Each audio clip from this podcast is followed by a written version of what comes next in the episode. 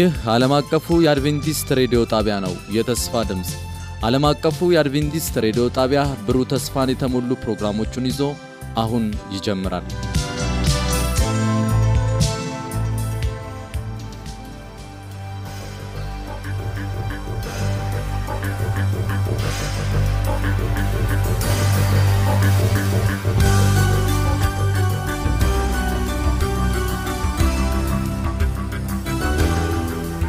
እንደምን ሰነበታችሁ ውድ አድማጮቻችን። ይህ ዓለም አቀፍ አድቬንቲስት ሬዲዮ የአማርኛ ቋንቋ ስርጭታችን ነው።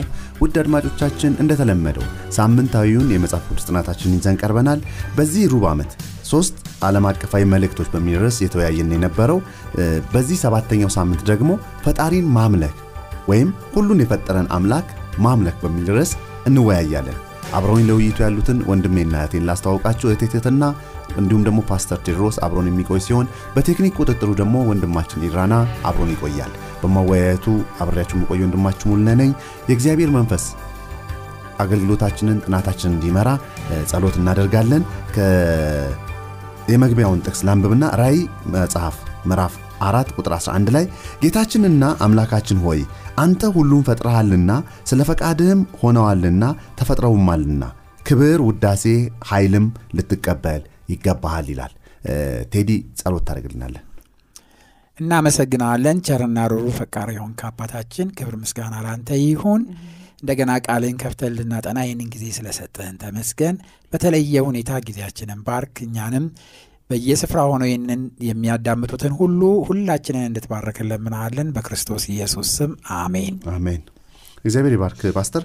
እንግዲህ ውድ አድማጮቻችን ብዙ ጊዜ የተለመዱ ነገሮች አሉ ሳንጠይቃቸው እንዳለ የምንቀበላቸው እንደው በጣም በፍልስፍናው ዓለም ከሚጠየቁ ነገሮች ጥያቄዎችን መካከል አንዱ ምንድን ነው? የሆነ ነገር ከምንም ለምን የሚል ጥያቄ አለ። አንድ ነገር መኖሩ ካለመኖሩ ጋር የምናነጻጽራቸው ሁኔታዎች እንዴት ነው?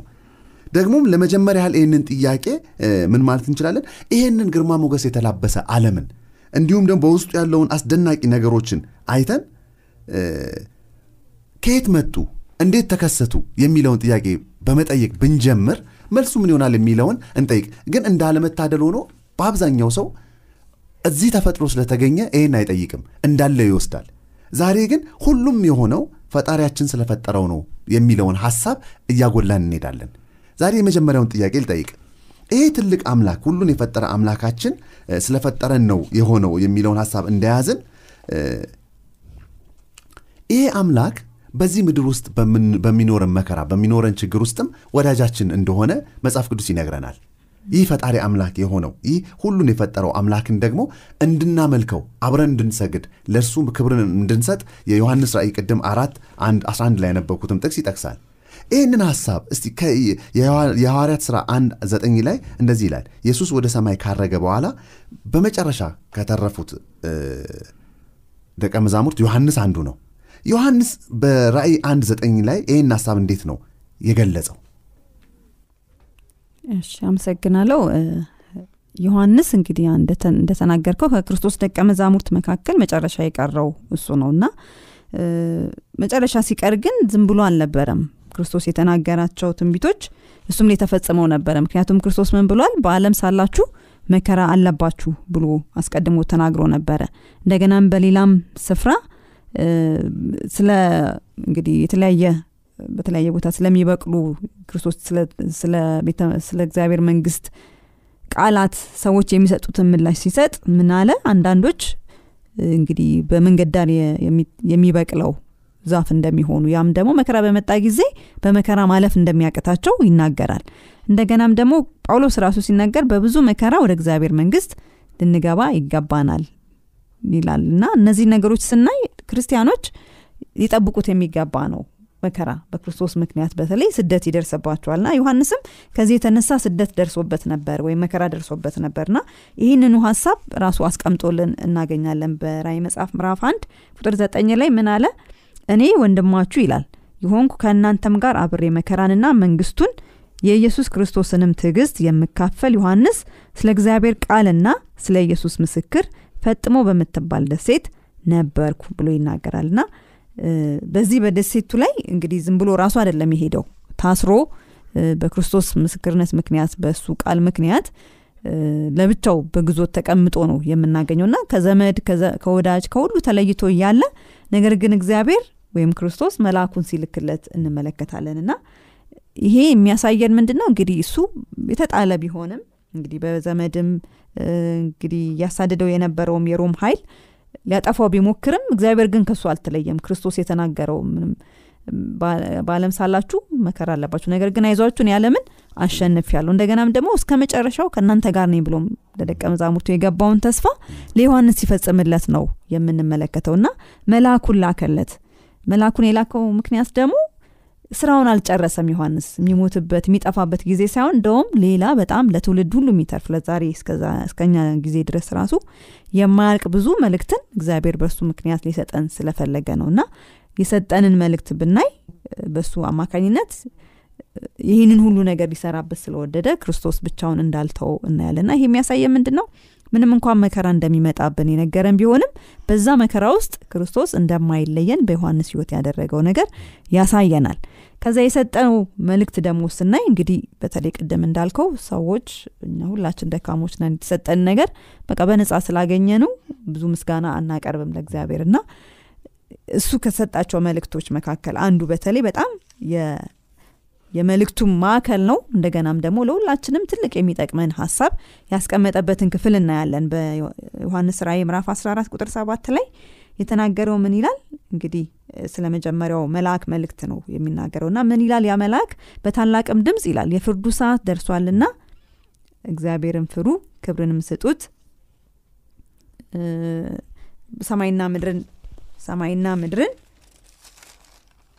ባህርን የውሃንም ምንጮች ለሰራው ስገዱ አለ ይላል። እና ይሄ ማዕከሉ ይሄ ነው። ለሰው ልጅ ምስጋና ቢስነትን እንዲጠፋ ከፈለገ የሰው ልጅ ሁልጊዜ ፈጣሪውን ማሰብ ይኖርበታል። ይህንን አምላክ እያመለከ የሚኖር ሰው አመስጋኝ መሆን ማለት አለማመስገን አይችልም። ምክንያቱም የፈጠረው እግዚአብሔር እንደሆነ ሁልጊዜ በዛ ማስታወስ ስለሚችል ማለት ነው። እና ይሄ አምልኮ በተለይ የራይ መጽሐፍ ማዕከሉ ነው። ዋናው መሰረቱ አምልኮ የሚገባው እግዚአብሔርን ልናመልከው ይገባል የሚለውን መልእክት በዮሐንስ አማካኝነት ክርስቶስ የሰጠው ይህንን አለማመስገንን ከኛ ውስጥ ሁሉ ለማጥፋት ትልቅ መፍትሄ እንዲሆነንም ጭምር ነው ይህንን የሰጠን ማለት ነው። እና እንግዲህ በአጠቃላይ በምናይበት ጊዜ መከራ በሁላችንም ህይወት የሚመጣ ነው። በመከራ ውስጥ እንድንጸና የክርስቶስ አብሮነት ደግሞ ሁልጊዜም አለ። በዛ መከራ ውስጥ አይተወንም። እንደገናም ደግሞ በመከራ ውስጥ ሆነን እንኳን ለክርስቶስ ብዙ ስራዎችን ልንሰራ እንደምንችል ከዮሐንስ ማየት እንችላለን ማለት ነው። እግዚአብሔር ይባርክ ሴቴትትና እውነት ነው ለሁሉም የተስፋ መልእክት ቢሆንም በተለይ ሁኔታ በተለየ ሁኔታ የእግዚአብሔርን የመጨረሻ ዘመን ህዝብ የሚያነቃቃ ትምህርት መልእክት ነበር የተሰጠው ዮሐንስ። በመከራ ውስጥ ሆኖ እንኳን ጥሪው አሁን ያልሽውን የአምልኮ ጥሪ ነበር የቀረበው። ያም ጥሪ የሚያስፈልገው ለምንድን ነው ብለን ብንጠይቅ የተፈጠር ነው እንደሚያመልኩ ፍጡራን መሆናችን ነው ነፃነት ተሰጥቶን እንድናመልክ የተጠራ ነው ማምለክ የኛ የፍጥረታችን አንዱም ስለሆነ ነው። ለዚህም ነው ይህንን ደግሞ መረዳታችን ምንን ያስከትላል? እግዚአብሔርን ማምለክ ብቻ ሳይሆን ስለ እግዚአብሔርን መኖር እንዳለብን። የምናምንበትን ነገር ብቻ ሳይሆን አምነን የምንኖርበትን ብቻም ሳይሆን የምንሞትበትንም አብሮ እንደሰጠ እናያለን። ታዲያ እዚሁ ላይ ልቀጥል ወንድሜ ፓስተር ቴዲ ጋር ልምጣ። ቴዲ አሁን እንግዲህ ጥሪው አምልኮ ነው ብለናል ማንን እናምልክ የሚለውን ሀሳብ ጥያቄ ቅድም እንዳሉ ዝም ብለን ስለተቀበልን ነው እንጂ እውነተኛ የሆነ ፈጣሪ እንዳለ ነው እንግዲህ እያየን እየመጣን ያለ ነው ምክንያቱም በራእይ 14 ሰባትም ላይ ምንድን ነው ዮሐንስ ራእይ ላይ ያለው ጥሪ? እግዚአብሔር ለእግዚአብሔር ብቻ ስገዱ የሚል ጥሪ ነው የነበረው። ሰይጣንም ይህንኑ ጥያቄ ክርስቶስን ፈትኖ ነበር። የክርስቶስ መልስስ ምንድን ነው የነበረው? ዛሬስ እኛስ ማን እንድናመልክ ነው የተጠራ ነው እንግዲህ እዚህ ላይ ትልቅ ጥሪ እየተደረገ ነው ያለው። በራ ዮሐንስ ምዕራፍ 14 ቁጥር 7 ላይ ቅድም እህቴ እንዳነበበችው በታላቅ ድምፅ እግዚአብሔርን ፍሩ ክብርም ስጡት። ለምን? ሰማይና ምድርን ባህርን ያለባቸውን ሁሉ ፈጥሯልና። እግዚአብሔር ፈጣሪ ስለሆነ ለፈጣሪ ስገዱ የሚል ታላቅ ጥሪ ሲቀርብ እንመለከታለን። ኢሳያስም በኢሳያስ ምዕራፍ 40 ቁጥር 26 ላይ አይናችሁን እስቲ አንሱ ወደ ላይም ተመልከቱ። እነዚህን ሁሉ የፈጠረ ማን ነው እና ክብር የሚገባው ስግደት የሚገባው አምላክ አይደለምን ብሎ ጥያቄ ይጠይቃል እና ለእግዚአብሔር የምንሰግድበት ዋናው ምክንያት እዚህ ላይ አብሮ ተያይዞ ተጠቅሷል ዝም ብሎ ስግደት ለማንም አይሰጥም። እግዚአብሔርን የምናመልከውና የምንሰግድበት ምክንያት እግዚአብሔር ፈጣሪ ስለሆነ ነው። ይህም ደግሞ እግዚአብሔር አብ፣ እግዚአብሔር ወልድ፣ እግዚአብሔር መንፈስ ቅዱስ የምንለው አንድ አምላክ ፈጣሪ መሆኑን እንመለከታለን። ስለዚህ ኢየሱስ ክርስቶስም እግዚአብሔር ወልድ ፈጣሪ ነው። በዮሐንስ ወንጌል ምዕራፍ አንድ ከአንድ እስከ ሶስት ሄደን በምንመለከትበት ጊዜ በመጀመሪያ ቃል ነበረ፣ ቃልም በእግዚአብሔር ዘንድ ነበረ፣ ቃልም እግዚአብሔር ነበር ይልና ሁሉ በእርሱ ሆነ፣ ከተፈጠረው ሁሉ ያለ እርሱ የሆነ የተፈጠረ የለም ይላል። ስለዚህ ክርስቶስ ኢየሱስ ፈጣሪ ነው። ስግደት፣ አምልኮ የሚገባው አምላክ መሆኑን ይህንን ያሳየናል ማለት ነው። ስለዚህ ፍጡር የሆነ ሰው ምንም የሚያመካኘው ነገር የለም። ጳውሎስ ሲናገር በሮሜ ምዕራፍ አንድ ላይ ቁጥር 20 ጀምሮ ሄደን ስንመለከት ምንም የምናመካኘው ነገር የለም። ምክንያቱም ከተፈጠረው ነገር ሁሉ ግልጽ ሆኖ የሚታይ የእግዚአብሔር አምላክነት ፈጣሪነት ግልጽ ሆኖ ስለሚታይ ለዚህ አምላክ አምልኮ፣ ስግደት ልናደርግ እንደሚገባ ይነግረናል ማለት ነው። እንግዲህ በአሁኑ ጊዜ ይሄ ጥሪ ለምን አስፈላጊ ሆነ? እጅግ በጣም አስፈላጊ ለምን ሆነ? ዛሬ ዓለማችን በተለይ ዝግመተ ለውጥ በሚል ቲዮሪ የተያዘችበት የተጠመደችበት ብዙዎቹ ሰው የመጣው ፍጥረት የመጣው ዓለማችን የመጣችው በትምህርት ቤት እኮ በግዳችን ቁጭ ብለን እንማራለን። እቺ ዓለም ስንት ቢሊየን ዓመት ናት ከተፈጠረች። ያም ደግሞ የሆነው በፍንዳታ ነው። ከዛ በኋላ አንዱ አንዱ እያደገ በችግር ምክንያት ወደ ከፍተኛ ደረጃ እየደረሰ ዛሬ የደረስንበት ደረጃ ደረስን የሚል እንደዚህ አይነት የክህደት ትምህርት እየተሰጠ ባለበት ጊዜ ይህ ጥሪ እጅግ በጣም አስፈላጊ ነው። ሰማይና ምድርን የፈጠረ አምላክ ስለመኖሩና እሱ ብቻ መመለክ ያለበት መሆኑን የሚያመላክተው ጥሪ እጅግ አስፈላጊ መሆኑን በዚህ ጊዜ መገንዘብ ይኖርብናል። እና በዘፍጥረት ምዕራፍ አንድ ቁጥር አንድ ላይ ያለው ጥቅስ ሁላችን የምናውቀው በመጀመሪያ እግዚአብሔር ሰማይና ምድርን ፈጠረ የሚለው ይህ ቃል ፈጠረ የሚለው መፍጠር የሚለው ቃል በዕብራይስጡ ሲገለጽ ባራ የሚል ትርጉም ይሰጣል። እና ይህ ቃል የዕብራይስጡ አቻው ባራ ሲሆን ባለቤቱ ወይም ፈጣሪ እግዚአብሔር ብቻ መሆኑን ለዛ ጥቅም ላይ የዋለ እንደሆነ እንመለከታለን። ሌላ ምንም ኃይል ወይም በራሱ በፍንዳታ በምናምን የተገኘ ሳይሆን እግዚአብሔር ብቻ የዚህ ፈጣሪ መሆኑን እንድንገነዘብ የሚያደርገን መሆኑን ማወቅ ይኖርብናል እና ስለዚህ አሁን ፀሐያችን እንኳን ብንመለከታት ፀሐይን ብቻ ብንመለከታት ሰዎች በጥረታቸው ለምሳሌ የተለያየ ኃይል አግኝተዋል። ዘይትን፣ ጋዝን፣ የድንጋይ ከሰል፣ እሳት እንደዚህ የመሳሰሉትን ኃይል አግኝተናል። ግን እነዚህ ሁሉ የሚሰጡትን ኃይል ሰዎች ይጠቀማሉ። ነገር ግን በአንድ ሰከንድ ብቻ በአንድ ሰከንድ ውስጥ ብቻ ፀሐይ ከነዚህ ከነዳጅ ከጋዝ ወይም ከድንጋይ ከሰል ከምናገኘው ኃይል እጅግ በጣም በኃይል የበለጠ ነገር ታመነጫለች፣ ኃይል ታመነጫለች እና እንዴት ድንቅ የሆነች እንደሆነች እንመለከታለን እና ስፋቷ ደግሞ እዚህ ላይ የተጠቀሰውን ከዚህ ካነበብነው ስንመለከት በጣም የሚገርም ነው። የፀሐይ ስፋቷ በማይል ተጠቅሷል። ግን ጥሩ አድርጎ የሚያሳየን picture ምንድን ነው? አንድ ሚሊዮን ፕላኔቶችን መያዝ የሚችል ስፋት አላት። በጣም የሚገርም ፀሐይ ብቻዋን መሬትን የሚያክሉ አንድ ሚሊዮን ፕላኔቶችን የሚሸፍን ስፋት ያላት እንደሆነች እንመለከታለን። ግን ደግሞ በጣም ደግሞ የሚያስደንቀው ነገር ምንድን ነው?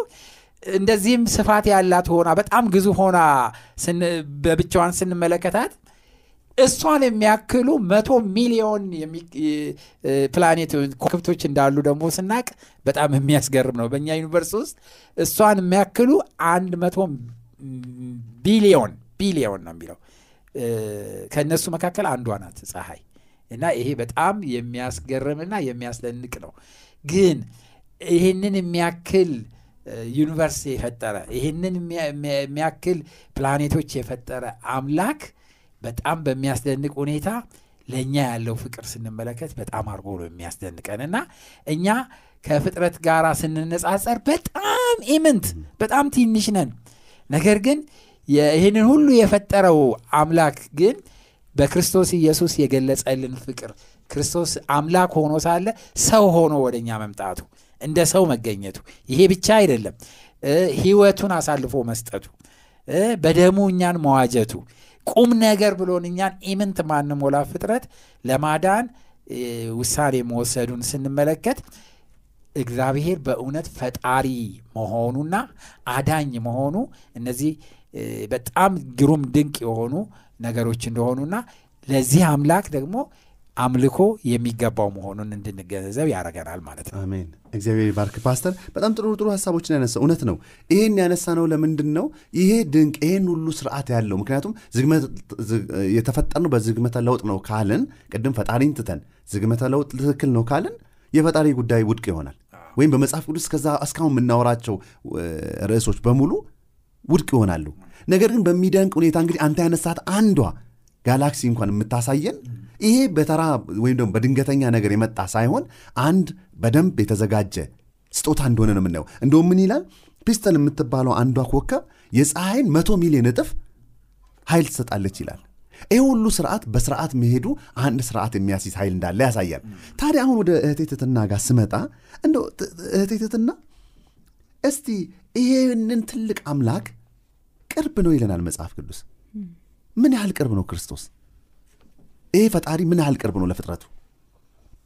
በጣም ታላቅነቱን አንስተን አንጠግብም። ያው አደለ በጣም እንግዲህ ትንሿን ነገር ነው ያየ ነው እንግዲህ ይህን ሁሉ የፈጠረው አምላክ እሱ ምን ያህል ታላቅ ቢሆን ነው ያየ ነው እና ይህ ግን ታላቅ አምላክ ቢሆንም እግዚአብሔር ደግሞ በጣም ምንት ለሆኑ ለእያንዳንዳችን በግል በጣም ግድ የሚለው አምላክ እንደሆነ ደግሞ በመጽሐፍ ቅዱስ ውስጥ ስንመለከት እንገረማለን። እና ለዚህም ጥሩ ማሳያ የሚሆነ እንደው ለእስራኤል ልጆች ያደረገውን እንኳን ብንመለከት ስናስታውስ እንግዲህ ያደረገውን እናስታውሳለን። ሙሴን ልኮ እንዴት አድርጎ ህዝቡን ከግብፅ ባርነት እንዳወጣ እንመለከታለን። ከዛም በምድረ በዳ ይመራቸው የነበረውም ራሱ እግዚአብሔር ነበር። ይሄ ታላቁ አምላክ እነዚህን ይምንት የሆኑትን ህዝቦች ስብስብ እየመራቸው የራሱ ህዝብ ሊያደርጋቸው ሲመራቸው እንመለከታለን። ሲርባቸው ደግሞ በጣም ለምግባቸው ራሱ ሲጠነቀቅ መናን ከሰማይ እያወረደ ሲመገባቸው እንደነበረ እናያለን። እንደገናም በያሪኮ በደረሱ ጊዜ ደግሞ የያሪኮን ግንብ ያፈረሰው ያ ታላቅ አምላክ ነበረ። ያ ብቻ አይደለም እንግዲህ በመንገዳቸው ሲገጥማቸው የነበረውን ጠላትን በሙሉ ሲያሸንፉ የነበሩት በእግዚአብሔር በዚህ ኃይል ነበር እና እያንዳንዱን ስናይ ጥቃቅኗ ነገር ሳትቀር ለእግዚአብሔር ግድ ይለው ነበረ ማለት ነው። ይህ ምንም በትልቅ ስፍራ የተቀመጠ ሁሉን የሚችል ሁሉን የሚገዛ አምላክ ቢሆንም ጥቃቅን ነገራችን ራሱ ግድ የሚለው አምላክ እንደሆነ በዚህ ውስጥ እንመለከታል እና ያ አምላክ ለእነሱ ብቻ ሳይሆን ዛሬም በእያንዳንዳችን ህይወት የምናየው ያንን ነገር ሲያደርግ ነው። ያንን እንግዲህ የእስራኤል ልጆችን ጠላት ሲያሸንፍ የነበረው አምላክ ዛሬም ለእያንዳንዳችን በተለይ ጠላታችን የሆነው ከሳሻችን በእግዚአብሔር ፊት የሚከሰን ሴጣንን የሚከስልን የሚያሸንፍልን ድል የሚነሳልን ያ የእሱ ኃይል ነው ዛሬም ቢሆን ማለት ነው። እና ልንታመንበት ይገባል። ያም ብቻ አይደለም።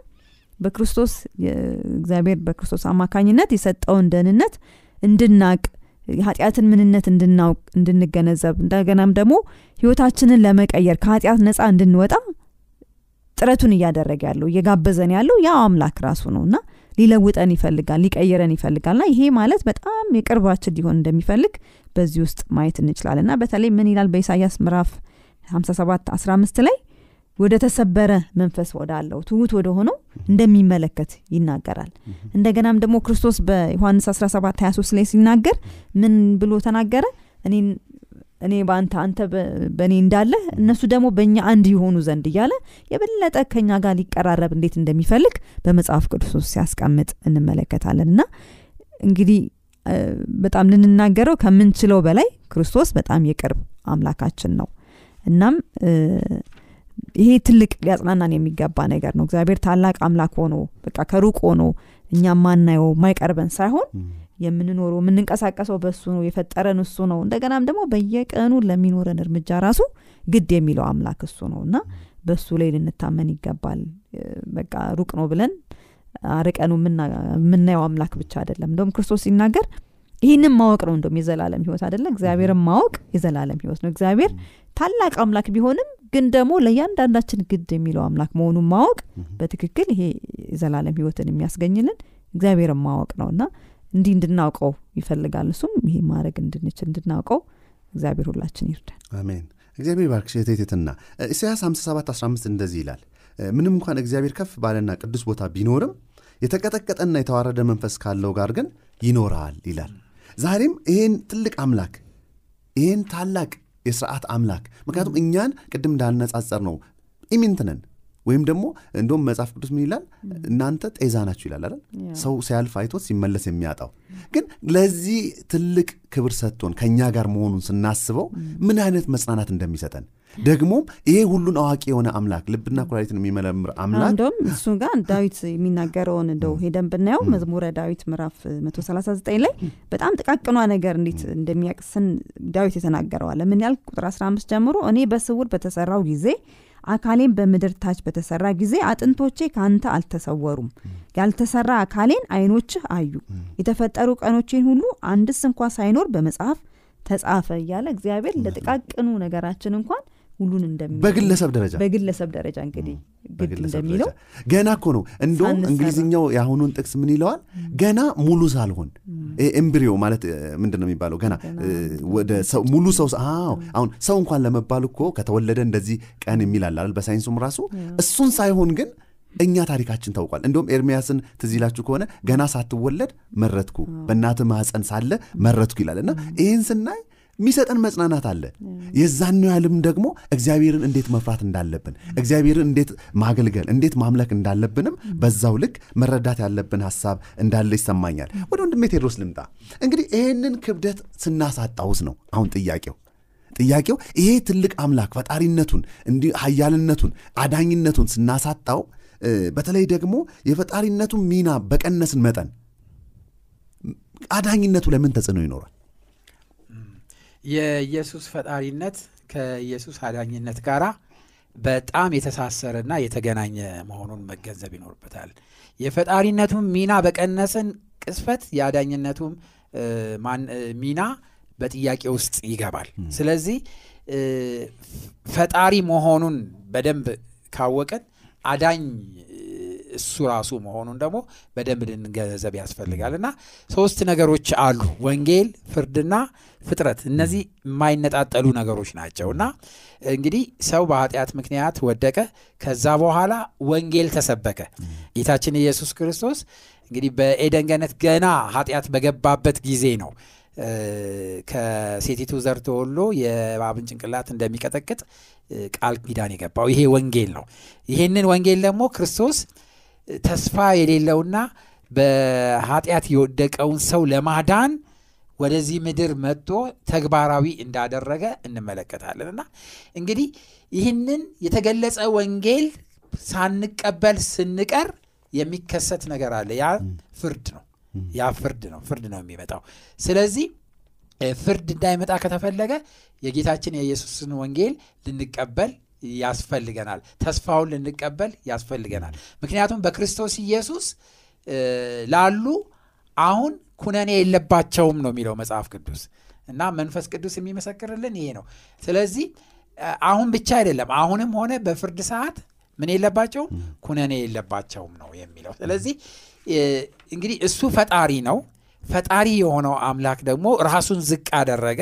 ከዛ በኋላ ለእኛ መስዋዕት ለመሆን መጥቶ ጸጋውን ገለጠልን የማዳኑን ኃይል ገለጸልን። በአንዱ በአዳም ምክንያት በሰው ልጆች ሁሉ ላይ ኃጢአት እንደመጣ ሁሉ በአንዱ በጻድቁ በክርስቶስ ምክንያት ይላል ሮሜ ምዕራፍ 5 ቁጥር 17 እስከ 19 በሱ በኩል ደግሞ ለሁላችንም በአንዱ ጽድቅ የጽድቅ ህይወት ለሰው ሁሉ እንደመጣ እንመለከታለን ማለት ነው። እና ይህንን ያመጣው አማ አዳኝ የሆነው አምላክ ፈጣሪ የሁሉ ፈጣሪ እንደሆነ እንመለከታለን። እና ስለዚህ አዳኝነቱና ፈጣሪነቱ ሊነጣጠሉ የማይችሉ ነገሮች መሆኑን ማወቅ ይኖርብናል። በአሁኑ ሰዓት በተለይ የዝግመት ትምህርት ወይም ደግሞ ይሄ ሰው ከእንሰሳ መጣ ከእንጦጣ ወይም ከሌላ ከዝንጀሮ መጣ የሚል ትምህርት በተሰጠበት ሰዓት የዚህ ትምህርት አንቲ ወይም የዚህ ትምህርት መቋቋሚያ የሚሆነን የእግዚአብሔር የእግዚአብሔር ፈጣሪነቱና ስግደት በፈጣሪነቱ ስግደትና አምልኮ የሚያስፈልገው አምላክ መሆኑን ስናምንና ስንቀበል ነው። በአሁኑ ጊዜ እንደውም የሰባተኛ ቀን አድቬንቲስት ቤተ ክርስቲያን የሚለው ስም ስንመለከት እቺ ቤተ ክርስቲያን ከስሟ ስሟ ራሱ የሚመሰክረው ሰባተኛው ቀን የሚለውን የእግዚአብሔር ስድስት ቀን ሰርቶ ሰባተኛውን ቀን እንዳረፈ ፈጣሪ መሆኑን እና ስግደት ሁሉ ለእሱ እንደሚያስፈልግ የሚመሰክሩ የእግዚአብሔር ሕዝቦች በዚህ በመጨረሻው ዘመን ሊነሱና ሊቆሙ ያስፈልጋል። ከነስማቸው እግዚአብሔርን ፍሩ፣ ክብርም ስጡት፣ ምክንያቱም ሰማይና ምድርን የፈጠረ አምላክ እሱ ነው የሚለውን ስብከት ሊሰበክ የሚገባው አሁን በዚህ በመጨረሻ ዘመን መሆኑን ማወቅ ይኖርብናል እና የእግዚአብሔር ፈጣሪነት የእግዚአብሔር አዳኝነት ሁለቱም ከፍ ብለው መታየት የሚገባቸው ጊዜ መሆኑን ማወቅ ይኖርብናል፣ መመስከር ይኖርብናል። እነዚህን ሁለቱን ከፍ ባረግን ቁጥር እግዚአብሔር በዚህ በክህደት ዘመን የዝግመት ለውጥ በሚሰበክበት የክህደት ዘመን የክርስቶስ ኢየሱስ አዳኝነት መስቀሉ ሁሉን የፈጠረ አምላክ ከመሆኑ ጋር ተደባልቆ ለዓለም ሊገለጽ እና ሊታይ እንደሚገባ ማወቅ ይኖርብናል ማለት ነው። እግዚአብሔር ይባርክ ፓስተር፣ በጣም ጥሩ ሀሳቦችን አንስተሃል። እንደው ወደ መጨረሻ ሀሳብ ልምጣ፣ እንደው ሰዓትም ስለሚይዘን እቴትና ጋር ይሄ ፈጣሪ ነው እንግዲህ መስቀል ላይ የመጣው አሁን ፈጣሪም ነው አዳኝም ነው ብለናል አይደል? እንደው በተለይ ደግሞ ክርስቶስ ወይም ደግሞ ኢየሱስ ወልድ የሆነው መለኮት ከመስቀል በፊት የሚያውቁት በሰማይ የሚታወቅ የአምላክ ሰው ሲሆን ደግሞ ምን አለ ለዮሐንስ ተሰጠ። ለዮሐንስ ይህ መልእክት ሲሰጠው እግዚአብሔርን ብቻ አምልክ እሱ ሰማይና ምድርን ፈጥሯል የሚለው መልእክት ሲመጣለት already እሱ ሞቶ ተነስቶ ወደ ሰማይ ሄዷል። ስለዚህ እነዛ በሰማይ ሰው ሳይሆን በፊት የነበረው ኢየሱስን የሚያውቁት ምድር ላይ እንደ ሰላም በምድር ለሰው ልጆች ሁሉ በሰማይም ደግሞ በጎ ፈቃድ የሚለው መዝሙር መላእክቶቹ ሲዘምሩ ምን ተሰምቷቸው ይሁን? ይሄስ በመስቀል ላይ ስናየው ይህንን ትልቅ አምላክ ምን ይሰማናል? ያው በጣም ነው የሚያስገርመው እኮ እሱ ነው።